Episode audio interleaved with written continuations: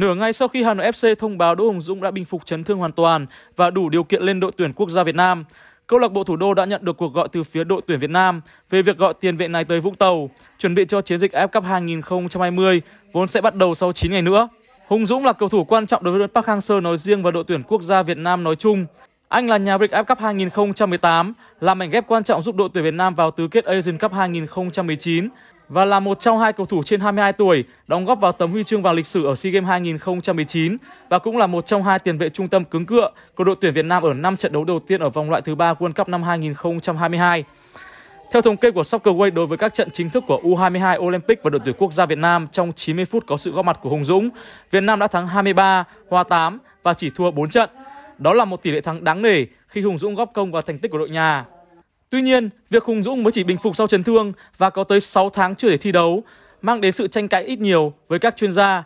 Hãy cùng tôi trao đổi với chuyên gia Phan Anh Tú và bình luận viên Quang Huy với hai quan điểm trái chiều xoay quanh việc sử dụng Đỗ Hùng Dũng ở AFF Cup 2020 của đội tuyển quốc gia Việt Nam. Dạ vâng ạ, chào chú Phan Anh Tú ạ.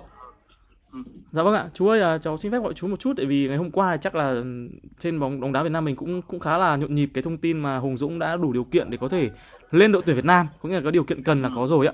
Thì cháu xin phép được hỏi chú một chút về cái quan điểm của chú khi mà giả sử nếu như Panzer gọi Hùng Dũng lên tuyển quốc gia đúng không ạ?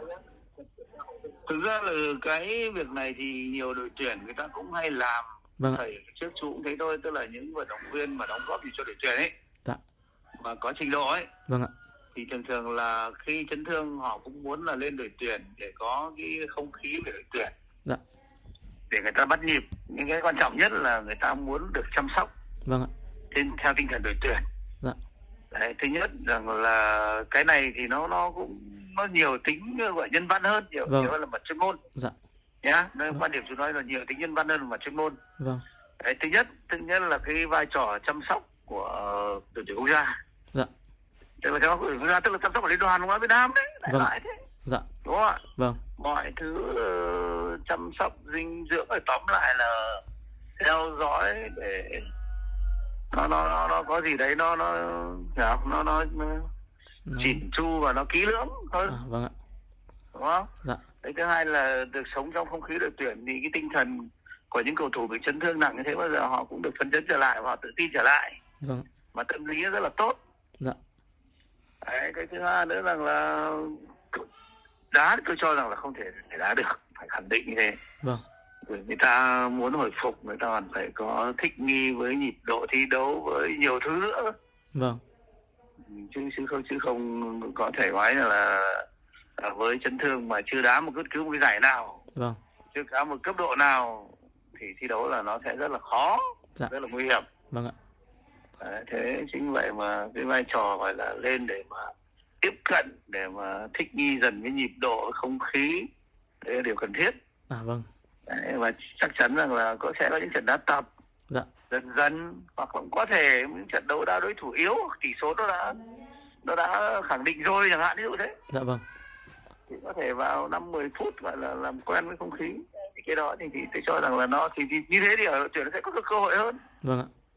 Đúng không ạ? Nếu anh ở câu lạc bộ thì anh chỉ có tập hồi phục và tập với những đội phần còn lại của đội nó cũng tốt thôi, nhưng rõ ràng là với đội tuyển thì nó có không khí hơn, nó được tin tưởng hơn, nó được về mặt động viên hơn, rất nhiều thứ chăm sóc, nhiều thứ đó.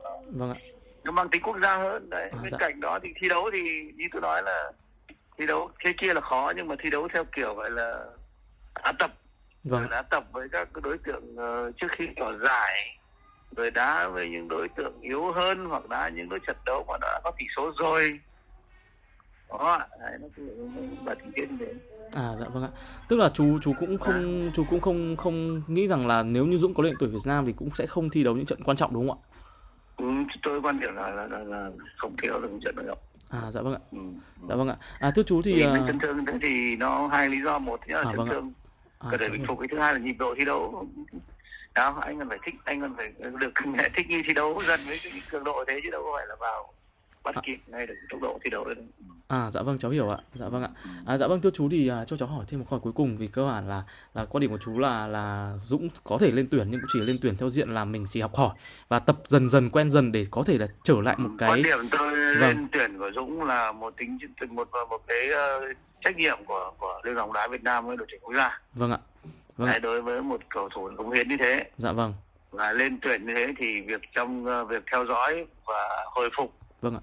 Thế là cũng như hồi phục cái khả năng thi đấu cho Dũng nó sẽ có điều kiện tốt hơn. À vâng ạ. Thế nha, để nói rõ từng một như thế. Vâng ạ, cháu hiểu ạ. Đấy, vâng ạ. Cái thứ ba nữa rằng là lên tuyển như vậy thì Dũng sẽ có thời gian để thích nghi dần với cái nhịp độ thi đấu, với cường độ thi đấu ở cấp đội tuyển. Dạ vâng ạ. Thế còn để mà thi đấu ngay những trận đấu quan trọng, thi đấu cường độ cao thì không nên, vâng ạ, không nên. Một cái bước đệm cho Dũng để chuẩn bị cho cái vòng loại World Cup vào tháng 1 và tháng 2 đúng không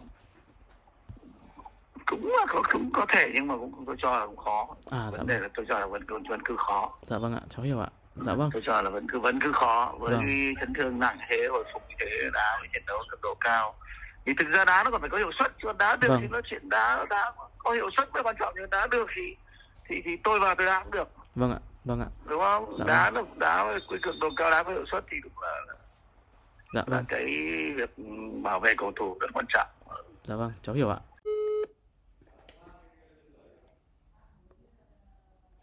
Dạ vâng, em chào anh Huy ạ. Anh Huy ạ, vâng anh ơi, hôm qua thì chắc là có cái thông tin trên Hà Nội FC họ đưa ấy thì cũng rất nhiều người quan tâm, đấy là Hà Nội FC họ xác nhận luôn là Hùng Dũng có đủ điều kiện lên tuyển quốc gia. Tất nhiên là mình cũng phải xác nhận luôn là bên phía đội quốc gia họ cũng cần điều kiện đủ là phải triệu tập Hùng Dũng lên thì mới trọn vẹn. Nhưng em cũng muốn hỏi xin phép hỏi ý kiến các anh, các chuyên gia ấy ạ, là liệu Hùng Dũng lên tuyển Việt Nam tuyển đệm này hợp lý hay chưa, và nếu như Hùng Dũng lên tuyển quốc gia thì sẽ sử dụng như thế nào, thì em muốn xin phép được hỏi ý kiến anh không ạ? Anh cho là Hùng Dũng lên đội tuyển thì mình vẫn sẽ đá, thì anh như vẫn đá thì phải trung tâm thôi. Dạ vâng. Đấy, hoặc là đá chỗ của Hoàng Đức hoặc là của Tuấn Anh. Vâng ạ. Với chấn thương của Hùng Dũng như vậy thì Dũng đã trở lại rồi nhưng 6 tháng không thi đấu ấy, nó có ảnh hưởng nhiều không ạ? Thì bây giờ cũng phải tập lại mới biết được. Dù sao anh cũng tin là Dũng là cầu thủ có nền tảng kỹ thuật ổn định. Vâng ạ. Và sinh hoạt chuyên nghiệp điều độ, có ý thức chăm lo sức khỏe cho bản thân tốt thì sẽ bắt nhịp nhanh thôi. Dạ vâng. Bởi vì mình cũng phải thấy là có những chấn thương rất thảm khốc nhưng mà khi trở lại thì trở lại rất nhanh, gần như là nguyên si. Dạ vâng. Chứ có những vết đau dai dẳng ở gân, ở cơ, ở dây chằng, nhiều khi đâm lại rắc rối, vâng, nó chẳng bao giờ khỏi hết cả, không bao giờ tới cùng được. Dạ. Chứ còn kiểu Dũng có khi đấy chân gãy đôi rồi nối lại hoàn thiện thì có khi lại ok. Dạ vâng ạ. Chấn thương nhiều khi đâu vậy. Dạ vâng ạ. Em muốn hỏi một chút là anh có nói đến việc là Hùng Dũng có thể thay Tuấn Anh hoặc Hoàng Đức. Người ta đã hy vọng đến một kịch bản đó là Hoàng Đức, Hùng Dũng và Quang Hải sẽ đá lại với nhau giống như SEA Games 2019. Cá nhân anh thì anh kỳ vọng thế nào vào cái bộ ba này ạ? Hoàn toàn có thể là như vậy đấy. Vâng. Anh bởi vì ở giữa sân thì rõ ràng là Hùng Dũng vẫn là cầu thủ có thể vừa công vừa thủ. Dạ. Thì nó sẽ làm cho tuyến giữa của mình cân đối hơn. À vâng ạ. Đấy. Thì anh nghĩ rằng là nếu chuyện này xảy ra thì không bất ngờ tí nào cả. Dạ vâng ạ. Em xin hỏi câu hỏi cuối cùng thôi ạ, là nếu trong trường hợp ông Panzer gọi Hùng Dũng lên tuyển quốc gia thì liệu rằng cái tỷ lệ thành công vô địch của chúng ta sẽ lớn hơn hay không? Bởi vì thực sự là nhìn đội hình của Thái Lan thì họ đang mang những con bài mạnh nhất rồi, đặc biệt là tuyến giữa. Thì với mình thì mình đã mất đi trước đó là mất cả Văn Lâm, mất Văn Hậu, Trọng Hoàng, rồi suýt nữa là cũng nghĩ là mất Trọng Hùng Dũng. Hiện tại lại có cái tin vui nó lại lóe lên, thì không biết rằng là cá nhân anh kỳ vọng bao nhiêu phần trăm vào việc Việt Nam có thể bảo vệ chức vụ AFF Cup ạ? Anh nghĩ rằng là anh vẫn coi Mừng Lữ bên sáng giá hàng đầu đấy. Dạ vâng. Bởi vì là đội của mình dù sao có một dàn cầu thủ hiểu nhau và tuổi lại chưa quá nhiều. Dạ. Đấy, vẫn bảo đảm một cái độ sung sức khi đá với nhau. Dạ vâng. Anh vẫn tin là mình có một bộ không tốt ạ. À dạ vâng ạ. Vâng. Mà mình là đội bóng có kinh nghiệm, vâng, nhưng mà tuổi lại chưa quá nhiều và vẫn đang trong độ tuổi có sức bật. Dạ vâng ạ. Vâng ạ. Em cảm ơn anh Huy ạ.